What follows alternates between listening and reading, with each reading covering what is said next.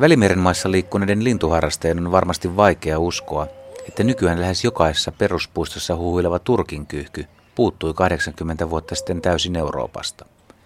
Turkinkyyhkyt saapuivat Eurooppaan Balkanilta 1930-luvun alussa ja valtaisivat maanosan Skandinaviaa lukuun ottamatta 25 vuodessa.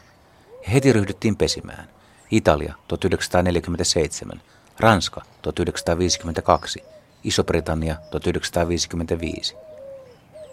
Viimeiset kolkat, Färsaaret ja Islantikin vallattiin jo 70-luvulla.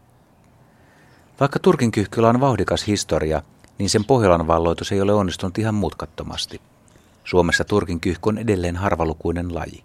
Sen näkeminen spontaanisti, vaikkapa kevätmuutolla, on suorastaan harvinainen tapahtuma. Enpä itsekään ole muutaman vuoteen nähnyt tätä pikkukyyhkyä, vaikka olen muuttoaikoina hyvillä pelipaikoilla viettänyt kohtalaisen paljon aikaa. Paras tapa päästä näkemään laji on retkellä turkinkyhkeen pesimaalueella länsirannikon kaupungeissa. Turkinkyhky pesi omakotitalovaltaisilla puistoalueilla.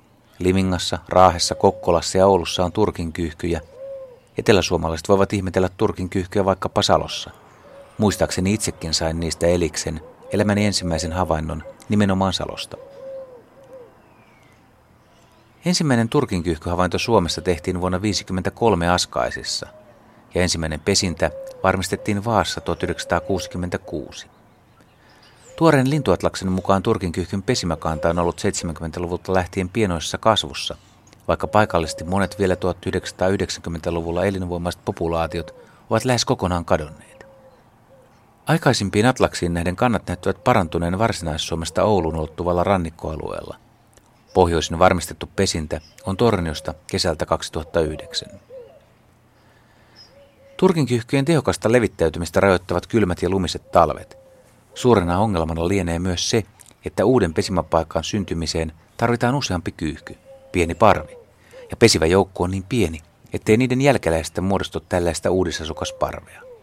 Yksittäinen pari ei ilmeisesti oikein tahdo pärjätä uudessa ympäristössä – vaikka laji helposti sopeutuukin muuttuviin ja erilaisiin ympäristöihin. Suomen pesimäkannan nykykooksi on arvioitu vain noin 70-150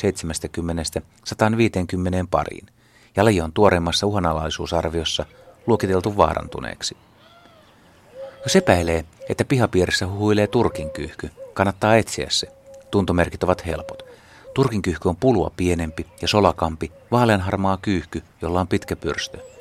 Sama kokoluokka on vain punertava selkäinen turturikyyhky, mutta sillä ei ole kapeaa mustaa kaulusta. Nykyään taajamissa yleinen sepelkyyhky on turkinkyyhkyä kaksi kertaa suurempi. Turkinkyyhkyä ja sepelkyyhkyä yhdistää kaksi eri tekijää. Kummatkin ovat aika huolettomia ja huolimattomia pesenrakentajia. Turkkilaiset rakentavat erittäin yksinkertaisen pesän oksista korkealle puuhun ja vanhojen rakennusten halkeamiin, eikä sepelkyyhkynkään pesä saa kunniamainintaa.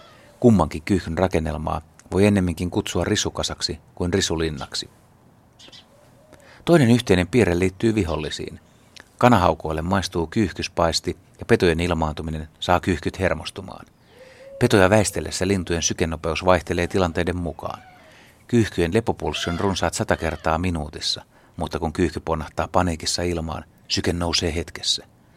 Lentävän kyyhkyn pumppu hakkaa minuutissa lähes 700 kertaa. Yksittäiset lyönnit eivät enää erotu.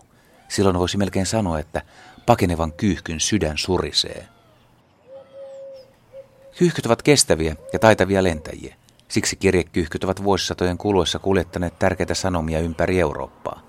Tuleeko Turkin kyyhkyille pitkällä muuttomatkalla nälkä vai jano? Linnut käyttävät lentäessään energialähteenä rasvoja, ja niiden riittävyys ratkaisee matkan onnistumisen, ainakin osittain. Linnut ovat säästeliäämpiä vedenkäyttäjiä kuin nisäkkäät, mutta ei niillekään riitä pelkkä aineenvaihdunnan lopputuotteena syntynyt vesi. Pitkällä matkalla tulee ennemminkin jano kuin nälkä. Kyyhkyön on pysähdyttävä välillä juomaan, ei niinkään syömään. Ja lopuksi inhimillinen kysymys. Aiheuttaako kova rasitus linnuille liian korkean verenpaineen vaaran? Kyyhkyllä keskimääräinen yläpaine on noin 145 ja alapaine 100. Ja kuten todettu, luonnossa verenpaine kohoaa tuon tuostakin. Mikseipä kanahaukan yllätys voi johtaa sydänkohtaukseen. Sitä paitsi tarhalinnuilla on havaittu valtimoiden kovettumista, joka voi myös aiheuttaa verenpaineen nousua.